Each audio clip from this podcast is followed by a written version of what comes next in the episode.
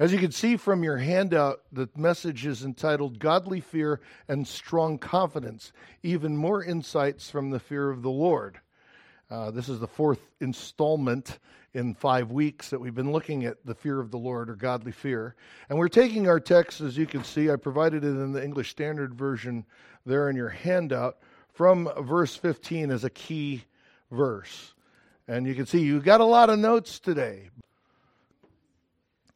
And uh, verse 15, and he said, Listen, all Judah and inhabitants of Jerusalem, and uh, King Jehoshaphat, thus says the Lord to you Do not be afraid and do not be dismayed at this great horde, for the battle is not yours, but God's. And uh, we seem to have heard that before uh, David slaying Goliath, saying approximately the same thing. But that's the word of the Lord, he'll most certainly add his abundant, gracious, and magnified blessing to the reading of his holy truth. And let us pray. Our most blessed and gracious Father and God, in Jesus' name and for his sake, we thank you, Lord, for the uh, blessed truth that you have given us in Second Chronicles chapter 20. And we ask, Father, that you'll be glorified as Christ is exalted. The reason why we're here today is to worship you in the name of Christ and through Christ and by Christ. May your Holy Spirit have his way with us that we may understand what we're reading, that we may glorify you from Christ's exaltation. Forgive us our sins, cleanse us from all unrighteousness as we look at this text and worship you from the word. In Jesus' name and from for his sake we do pray. Amen. So, as far as for a breakdown of the chapter, now we've come to the end of Jehoshaphat's life. Jehoshaphat, again, his name is Jehovah. His name means Jehovah is judge. Shaphat means judge, as in the title of the book of Judges, Shaphatim. And um, he reigned from 873 to 848 BC, 25 years. He's kind of an overlap in his reigning with his father Asa as a uh, as a king, as a king who loved God, who was a righteous king, um, he didn't always do what was righteous, and he ended up having a disease in his feet the last few years of his reign, and as a result, Jehoshaphat reigned in his stead. Uh, in uh, I've broken it down into three. The chapter is for our understanding. I broke it down into three, uh, three particular points, and then even some uh, to consider some application from the chapter just briefly as an introduction into our text. But first, there's a conflict before the nations, and there's a parallel verse first in 1 Kings chapter 22, verse 47 of, of what was going on here. And in verses 1 and 2, Judah's uh, the, the kingdom of Judah's peace is threatened by worldlings and idolaters. And in verse 1, it literally says, I'm going to read it from the English Standard Version. It says, Jehoshaphat slept with, the, excuse me, that's chapter 21. Chapter 20 says, After this, the Moabites and the Ammonites, and with them some of the uh, came against Jehoshaphat for battle. And your King James Version, uh, takes at least the names of the first two groups very literally because it says in Hebrew, uh, uh, it says the children of Moab and the children of Ammon.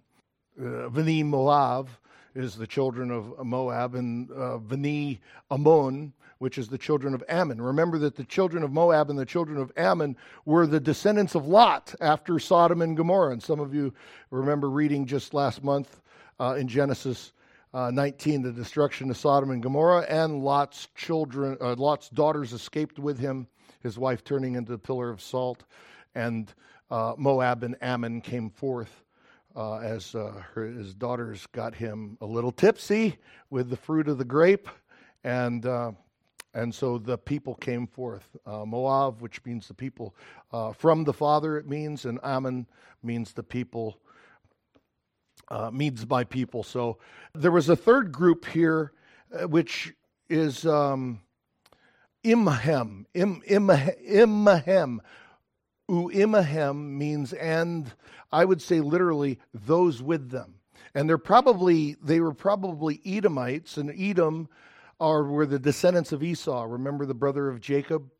Edomites were in Mount Seir because of verse 2 and verse 10. I would think that these are people, these were Edomites that intermarried with the with the Ammonites, and they wanted to be Ammonitish. And that's why some of your translations say the Ammonites also. It seems redundant, but it is a different word there. And that's my conjecture uh, uh, about it that it is Edomites who probably intermarried with Moab and Ammon. In verses 3 through 12, we see Jehoshaphat. Jehoshaphat prays to the only one in the world who can help him. Now, as these people come up from the south, and they're at En Gedi. They've already come into the land of Israel in En Gedi. They came over from Edom and Mount Seir, and they came from the east of Israel, and they're gathered together to fight with uh, the people of Judah and Jehoshaphat in particular. And interestingly, as he prays, he prays to Jehovah God, the only one who can help. And in verse 7, we see um, a particular verse here where Abraham is mentioned. He says, um, Did you not, our God, drive out the inhabitants of this land before your people Israel and give it forever to the descendants of Abraham, your friend? And this is a place where in, in James chapter 2, verse 23, James mentions in his letter in the New Testament that uh, Abraham was called the friend of God. Isaiah 41 and verse 8, he's also called the friend of God, the friend of Jehovah God. And so that is mentioned in the prayer. And having prayed, God sends an answer. In verses 13 to 17, Jehovah God's prophetic word through, comes through the prophet Yahaziel, the son of Zechariah, and brings comfort and strength and instruction to the people of Israel. And then verses 18 to 21, we see praise which springs forth from godly fear. And we're going to actually cover godly fear uh, more particularly in this message. Next, the conquest comes by the hand of the Lord. In verses 22 to 23, uh, the, the people of Judah, they do what God says. They go down to meet them. And God says, the battle is the Lord's, or the prophet says, the battle is God's. But they go down because they're told to go down. Go and meet these people. And they go and meet them, and they sing praises to Jehovah God uh, while the ambush is set by the Lord in verses 22 to 23. It reminds me of Psalm chapter 22, verse 3. And many of our young people know from our Wednesday nights that Psalm 22 is one of my favorite Psalms. Psalm 22, verse 3 But thou art holy, O thou that inhabitest the praises of Israel. And so, with this battle that's going on, where they don't even you know, lift the sword or shield. And they come against this great horde. This, uh, as the English Standard Version says, a horde. That's young people, when you read H O R D E, horde, that means a lot. A lot. So there's a lot of people that, they're, that are coming up against them as an enemy. And God takes care of them. And we don't know if whether it's by an angel or the Holy Spirit moved upon Moab and Ammon, but Moab and the Moabites and the Ammonites, they just go and destroy the the Edomites and there's a battle raging bef- between both of them and then there's nothing but a a, a bunch of dead bodies around. It's kind of like a, a Big Mac attack leaving a deserted french fries all over the field. Thank you for that witness. Uh, The young people got it. So here is this, and it reminds us of the victory that we have in the Lord Jesus Christ in Romans 8 and verse 37. It says, No, in all these things we are more than conquerors through him who loved us. And because of Christ's cross, this is why it happened. Even though the cross of Christ wouldn't come for wouldn't come for about 800 or 900 years after this event. It is because of the, this was to show the truth of the cross of Jesus Christ. That Jesus fought the battle on the cross. Did we have to lift anything to help him? No, absolutely not. He did it on his own. Verse 24 through 30, we see the spoil provided through the defeat of the foe. And uh, more importantly, it says here in verse 29 and the fear of God came on all the kingdoms of the countries when they heard that the Lord had fought against the enemies of Israel. So apparently the news went out. Oh, they got confused and they fought one another. No, the word went out that Jehovah God, the God of Judah, the God of Israel, he went out and he fought for them and and uh, they're, they're, they were done in, they were done for because of his mighty arm. And then in uh, chapter 20 verses 31 to 37 we have the close of Jehoshaphat's reign and that is that's coincident with first Kings chapter 22 verses 48 and 50 48 through 50 so those three verses there we have the shipwreck and, and uh, the saving grace of the king's life. Uh, see that Jehoshaphat made an agreement with Ahab's son Ahaziah and they combined their fleets for trade with Tarshish but they had wrecked. And then Eleazar, uh, the prophet, denounced the unholy alliance. So Ahaziah attributed the disaster to Jehoshaphat's. Uh, some of the commentators present this that uh, Ahaziah uh, thinks that because Jehoshaphat's sailors were unskilled, were unskillful guys, this is why it was. So he says, "Look, let's let's uh, have an alliance again." And Jehoshaphat declined the offer uh, you know, having the word from Eleazar and says, well, this must be judgment from the Lord. He's already he's learned his lesson after we've looked at Jehoshaphat's life in four chapters. And so we see this in Jehoshaphat's life. He loved the Lord, but he was not immune to sin and error, just as we are. The corruptions of our flesh still remain, and we see this as a real truth. The Bible tells us so. Now, considering some applications, we should have some applications for this just because it's only 13 minutes into my introduction. I planned on it being 10 minutes, but we'll slide on three, three minutes. But considering some of the applications from the episode, in verses 1 through 12, we see the priority of prayer when tribulations arise. Uh, James chapter 5, verse 13, the first part of it, says, Is anyone among you suffering? Or is anyone any afflicted? let him pray.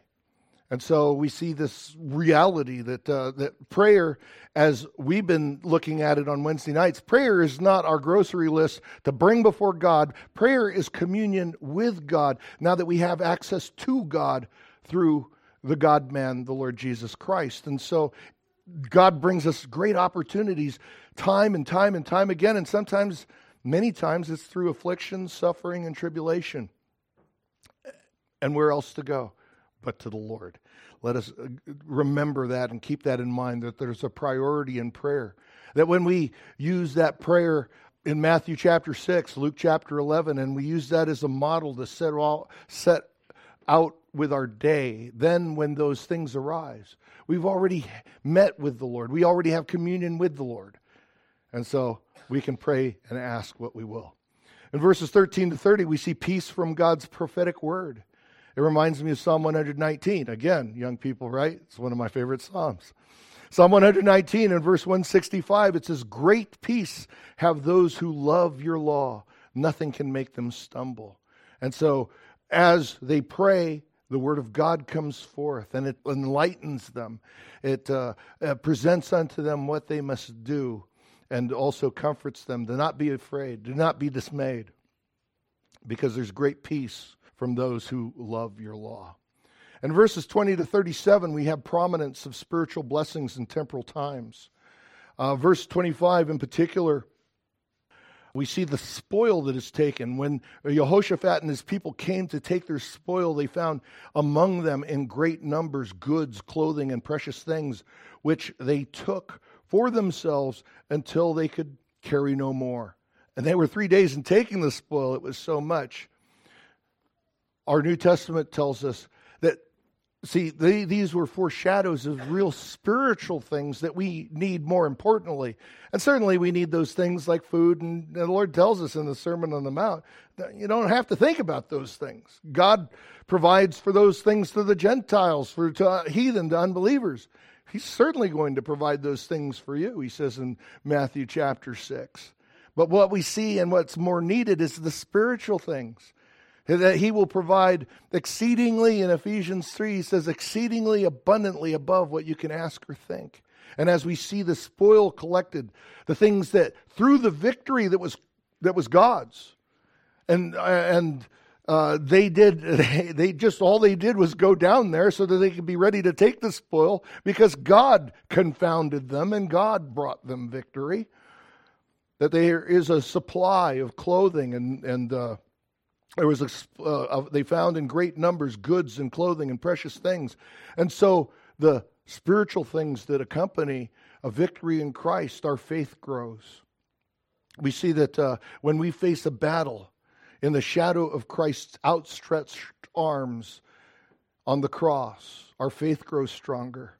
Godly fear grows deeper. Joy in Christ grows higher. Love for others grows broader because lo- the love for Christ in that victory grows larger. When we see Christ in our lives, in operation in our lives, the things that are most important are those things love, joy, peace, patience, kindness, goodness, gentleness, faith, self control. Against such things there is no law. So, but let's look primarily at this thing we've been looking at for three weeks out of four godly fear. The fear of the Lord, as previously considered in the last in three lessons in the last four weeks, as I mentioned. We have from Proverbs chapter 9, verse 10, we saw godly fear as wisdom's beginning. We considered from a text that we saw in Second Chronicles, we considered uh, the, the Proverbs 9, verse 10, that says, The fear of the Lord is the beginning of wisdom.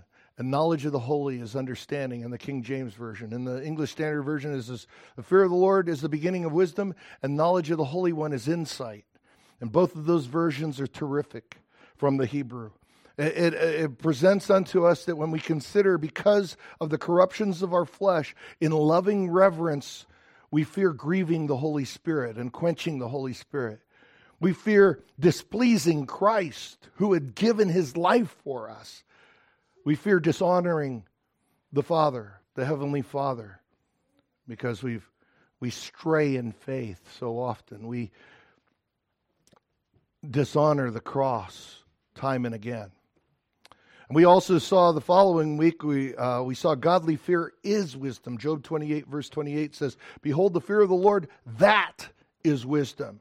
And to turn away from evil is understanding. And so we see twofold from Job 28, verse 28, that even though the fear of the Lord is the source and the beginning of wisdom, it's not just merely where it commences, but it's also the source of what wisdom is, and that that is wisdom so that we don't stray from the fear of the Lord. And that it's active, it causes us to step out because it says to turn away from evil is understanding.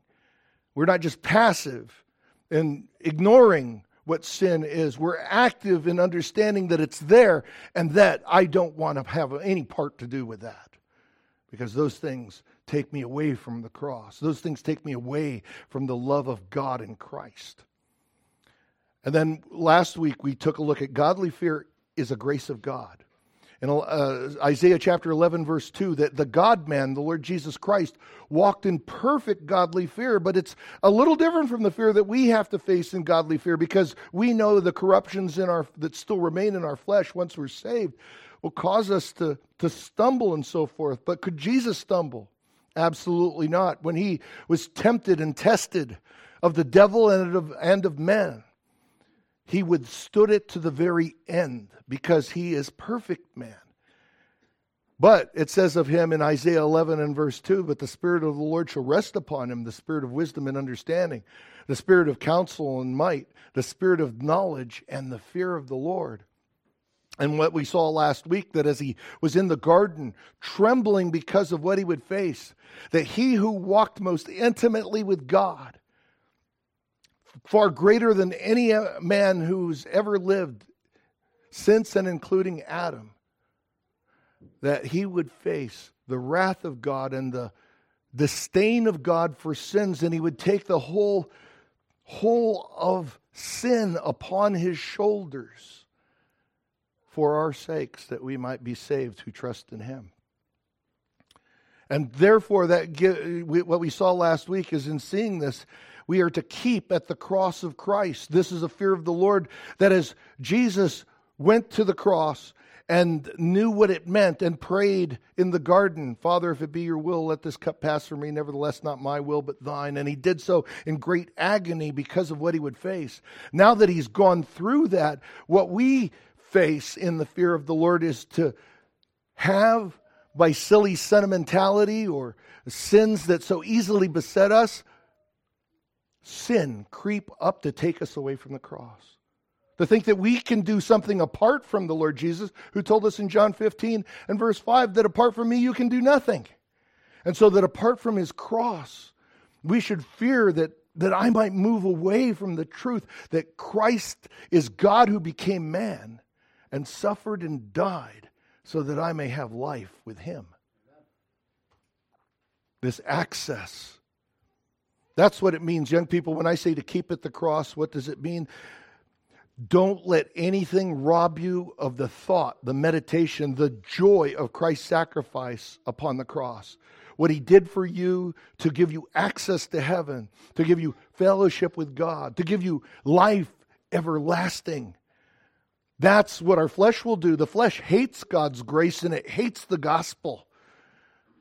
The gospel, though, this supernatural truth that is written in the scriptures from Genesis to Revelation, all exalting the Lord Jesus Christ, our flesh wants to take that away from us.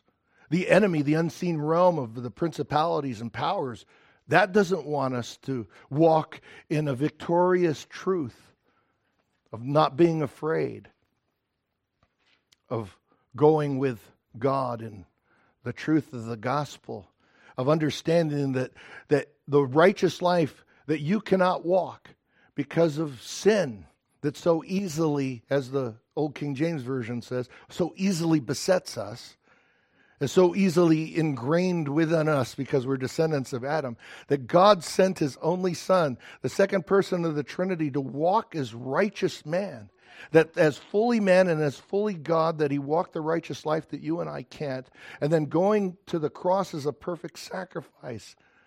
Our flesh doesn't want to see that and doesn't want to enjoy that and doesn't want to grasp that. And this is what godly fear is about there. We want to keep that truth of the gospel and entrusting in Christ alone and not by any works that we have done.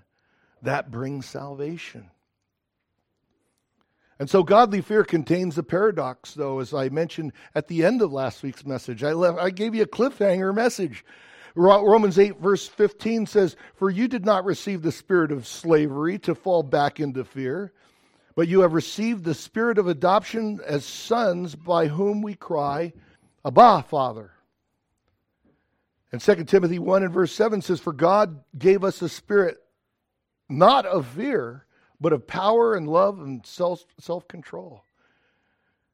And then 1 John 4 18 says, There is no fear in love, but perfect love casts out fear, for fear has to do with punishment. And whoever fears has not been perfected in love. And so we have this paradox that seems to conflict. We're, I'm, I'm afraid that I might sin against the Lord and I might displease the Lord Jesus and dishonor the Father. But then it says, Don't fear. And we read it today in verse 15 of chapter 20 in Second Chronicles. How do we reconcile these? I'm glad you asked. I'm, going I hope to be able to unpack this and tell you. The fear of the Lord as predicaments arise, and as we see this in our verse, in verse 15, it gives us an indication of what this is. That though we have these fears as well, I, I, I walk as a, a human that is frail and that apart from the Lord Jesus, I can do nothing, as he says in John 15. So, how do I walk as more than a conqueror in him who loved me, but also carefully and cautiously reverent and awesomely loving? How do I fit all those together? Well, here it says in Proverbs 14, verse 26, I put two verses there in the middle of your handout. Proverbs 14, verse 26, it says, In the fear of the Lord, one has strong confidence. But we see the truth from verse 15 of chapter 20. Again, I want to read it. And he said, The prophet said, Listen, all Judah and inhabitants of Jerusalem, and King Jehoshaphat, thus says the Lord to you, Do not be afraid and do not be dismayed at this great horde, for the battle is not yours but God's. And part of the fear of the Lord is there is this, and I'm sure that you've all experienced this in one shape, way, or form or another. That you've read the scripture, you know what it says, but you don't know how to carry it out. And I'm afraid. I look at this and I know that I'm supposed to trust in the Lord God. And here to Judah, don't be afraid, don't be dismayed. And now the battle is the Lord's. Well, that's easy for you to say, God, because you know the end from the beginning. But I'm just me. Have you ever thought that? That the, the Lord, you says it says in your in the scriptures to love the Lord your God with all your heart, soul, mind, and strength and love your neighbor as yourself. But Lord, it's me you're asking to do that. I know Jesus did it. But I want to trust on this. Sometimes we read the scriptures and we walk through life and we're like the man whose son had a demon, the demon possessed boy. And as Jesus, Peter, James, and John are coming down from the Mount of Transfiguration, and here's this man, I, I brought him, my son, to your disciples. They couldn't cast him out. And he says, Well, anything's possible to those who believe. He says, Lord, I believe, help my unbelief. Have you ever felt like that? I feel like that all the time, and I'm your pastor. It doesn't quit because of the corruptions that are in us, because of the flesh. But when I see what the word says, this is the supernatural truth that comes. So, Lord, I surrender to it. This is where the truth is. In the fear of the Lord, there is strong confidence. Because you're frail, you are afraid that you will miss it, but God's word is stronger than your feelings and stronger than your failings. Did you get that? I thought it was good enough. I'm going to repeat it because I need it. God's word is stronger than your feelings and stronger than your failings. That when we see His Word, I can trust that it says this. That I fail so much, but it says that God is sovereign and that by His grace we have been saved. And that when we are in His hand that He saved us, that there's no one that can snatch it out of His hand. Why? Because He's God. But sometimes I, my flesh creeps up and I don't believe it. Lord, help my unbelief. Your word says it and I want to stand on it. But also the word encourages us not to fail. So I have to believe that too. Why? Because there's a reality there that I do. I can't walk as a, you know, a blithering idiot, if I could say it that way, to think that I'm not going to fall. I'm not going to fail. And most of us over 50 and all of us over 60 know that our flesh isn't something to be relied upon. It fails, it aches, it pains, and if you're suffering from an injury, you're even doing that much worse. And so we can rely on God's word beyond what we feel physically, emotionally, or mentally, and beyond our failings. Now, it says also in Proverbs 14 26, it says, and his children, and I capitalized it there. It's not capitalized in most of your English, in all of your English Standard Version Bibles and none of your King James Bibles. His children will have a refuge. Which is it? Capitalized or uncapitalized? Is it our the chil- the man who fears the Lord, his children, or is it the sal- saved children that's God's children? Yes. It's both of them. It's practical for us as fathers. Ephesians 6 4 says, Fathers, do not provoke your children to anger, but bring them up in the discipline and instruction of the Lord. But it's also for those who are saved. So I capitalized to give God first place, but I'm explaining it backwards. The other one is in Romans 8:15 that I recited for you before. For you did not receive the spirit of slavery to fall back into fear, but you have received the spirit of adoption uh, by whom we cry, Abba, Father. But let's look at some things, and they're in your, your they're in your uh, in your handout real quick. What does the fear of the Lord mean to have strong confidence? The first one it says, "Do not be afraid." That you're to have strong courage, to trust in God's word above any above what you feel about it. God's word is more important. I should I need to trust this. And sometimes I think, well, I don't know, Lord. But his word is mighty. Do not be afraid. And that's where the strong courage comes from. This is what it means when uh, Jesus, when, it, when Paul says in Ephesians 6, put on the, the strength of the Lord and the power of his might. Sister Vicky is teaching the young people the armor of God. That's where the courage comes in. Courage comes in in trusting in Christ and his righteousness and his sacrifice, not in yours. That's courage. Because the world and even some churches will tell you to trust in what you have done. And it's not in what you have done, it's what Christ does, has done, and will do. Next, we see in the second part of verse 15, it says, Do not be dismayed, have supreme confidence. We tend to despair quite often, don't we? That when I have failed, especially, I'm supposed to have strong courage, so I'm to trust in, in the Lord God. But when I fail to trust in Him, then I get discouraged. So God already, immediately, when He's talking to us through the Word, when He speaks to Judah through the prophet, He says, not only do not be afraid, trust, but when you fail to trust, or when you think you're sliding in trust, don't be dismayed. Don't be discouraged because of the third part. The battle is not yours, but God's. He's sovereign. He put you in the situation you're in. So then, therefore, and I'm getting ahead of myself, therefore, you could praise Him for that. Apparently, Lord, there's something, and I've been learning this for the last 37 years of my Christianity, coming up on what, 38 now. I've been learning this for 38 years. Oh, Lord, I'm in this because you want me to learn something. You want me to see Jesus. You want me to grow nearer to you. Because I've seen this weird thing that's on the internet and it keeps on coming up and coming up. He gets us. And I don't mean to cast a dispersion on it. And if somebody saw it and they came in here, I'll show them the truth. But he want Jesus wants you to act like children. That's a kind of misleading statement. We are to be childlike in our approach, but to not be mature. That defies the scripture. We're to grow. I, don't want to. I don't want to tell Ezekiel back there, or little, you know, or Stefan back here. Well, just stay like you are. We like you that way, especially at two.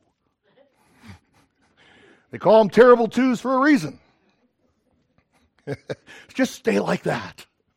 No, we want him to grow.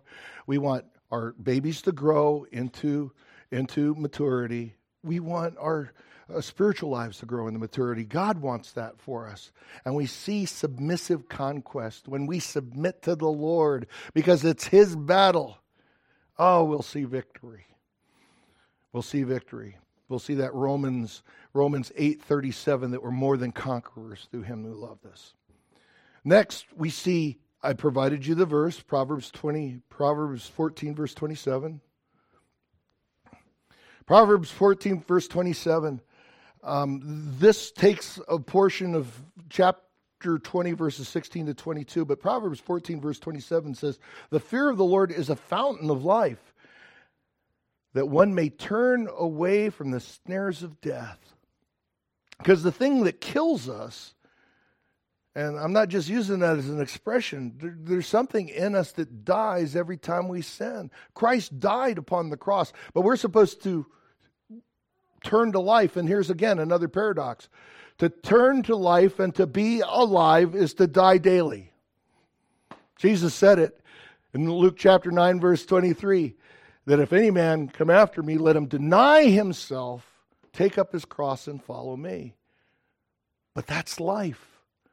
When Jesus, who is life, left his celestial robes of glory to become a flesh and bone human being, perfect man.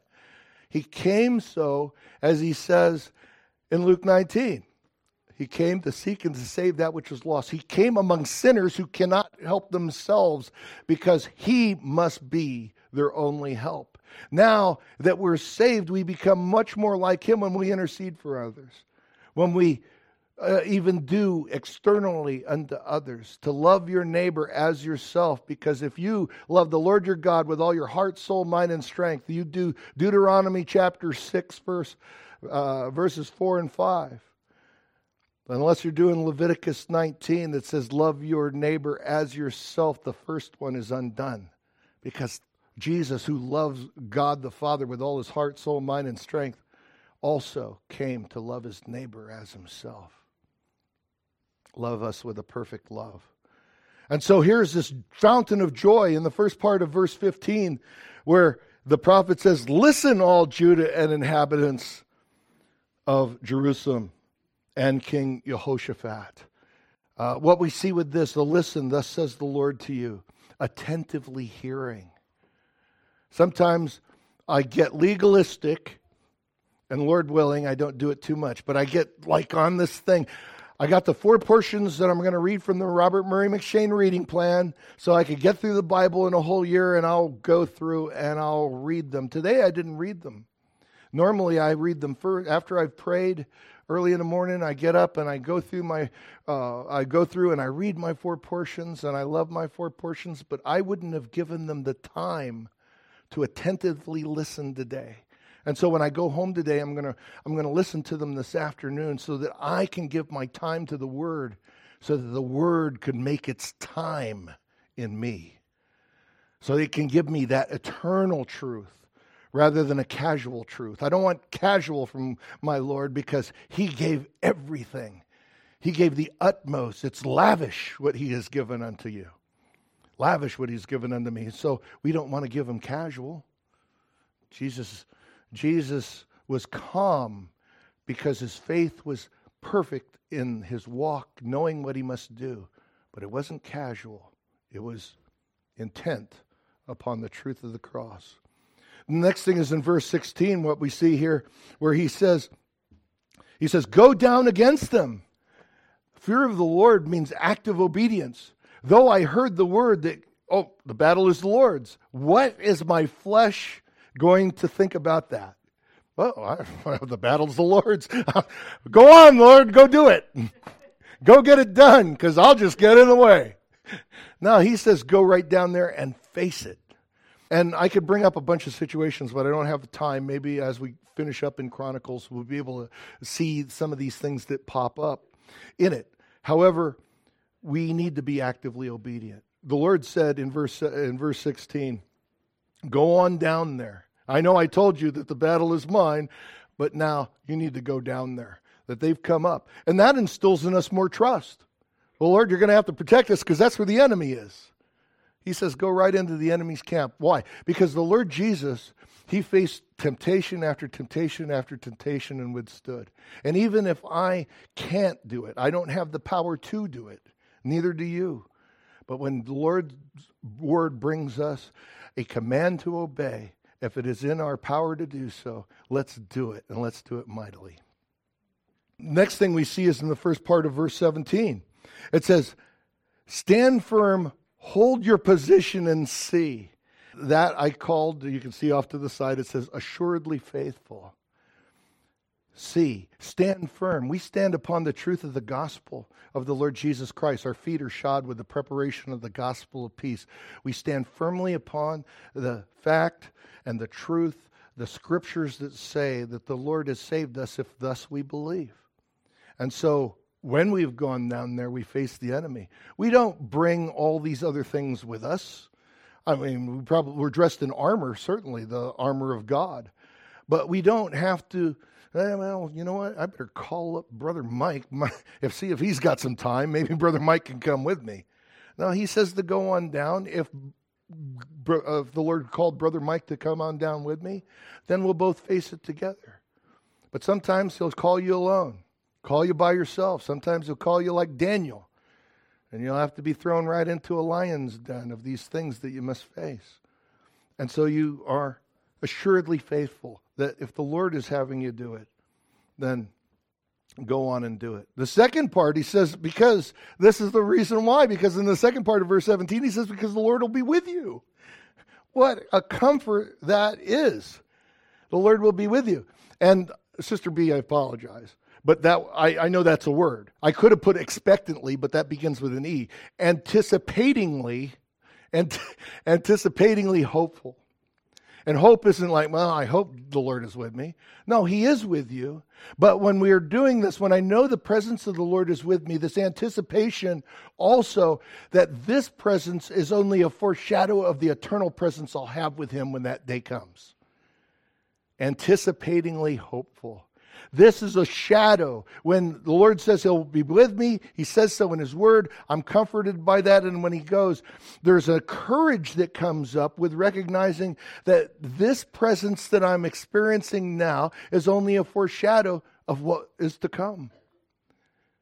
It's only a, a tiny glimpse and a taste of the goodness of what Lord Jesus will be in that day.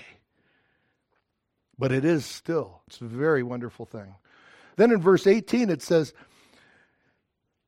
They fell down before the Lord because of the word of the Lord, and now it's working in us in godly fear. It's uh, awesomely reverent. And it causes us to bow before God in our hearts, maybe not physically, maybe sometimes even physically. But when we see His word for what it is, godly fear brings us to our knees in worship of God. Because everything is worship. But in particular, when we see the truth of His Word that has so captured us in godly fear, it brings us to worship Him in awesome reverence. Finally, in verse 19, speaking of, it does speak of the Levites and the Kohathites. Well, I'm not in the priesthood, brother. If you're saved, you are. Because in the New Testament, Peter calls us in, in uh, 1 Peter chapter 2 that we are a royal priesthood, the priesthood of believers, one of the uh, earmarks of the primitive Baptists from the Puritan days of the Puritans that we believe in the priesthood of believers. And so, therefore, it is appropriate for us. But it says that they stood up to praise. They stood up to praise.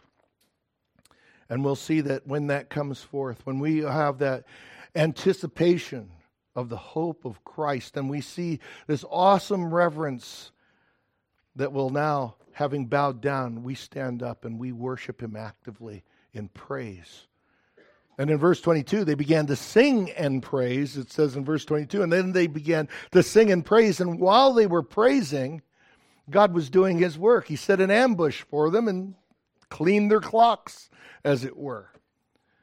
And so we have this, this affectionately praising. We'll affectionately praise. See, God wants of you. In godly fear, He's not saying that you should tremble so much that you can't move, that you're, you're petrified with fear because, oh, if I do something, God's going to zap me.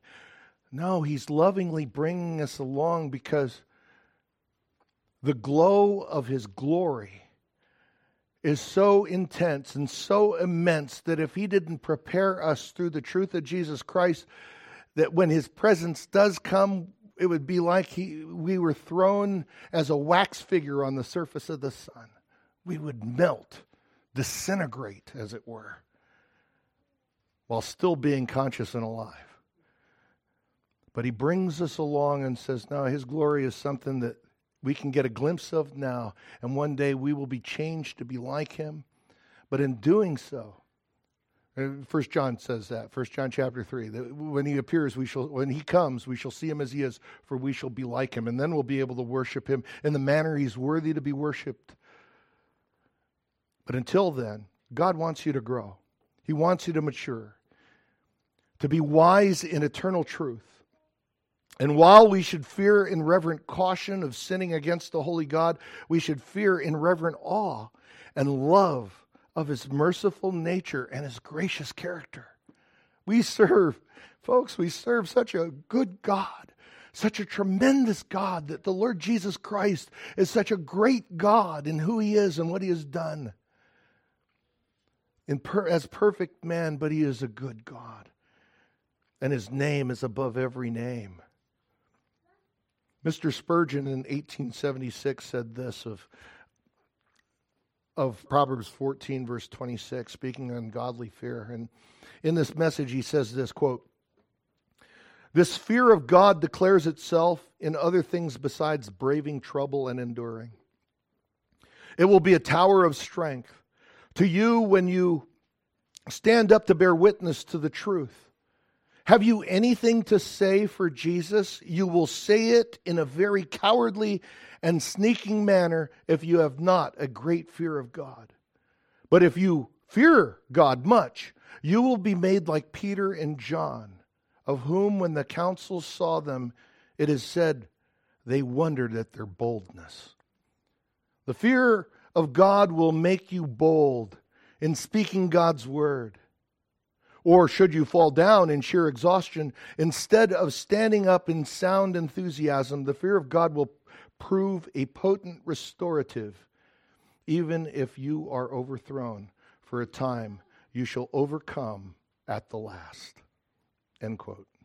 I thought that was a pretty good summation of, of how we should approach godly fear in fearing not and, and not being discouraged.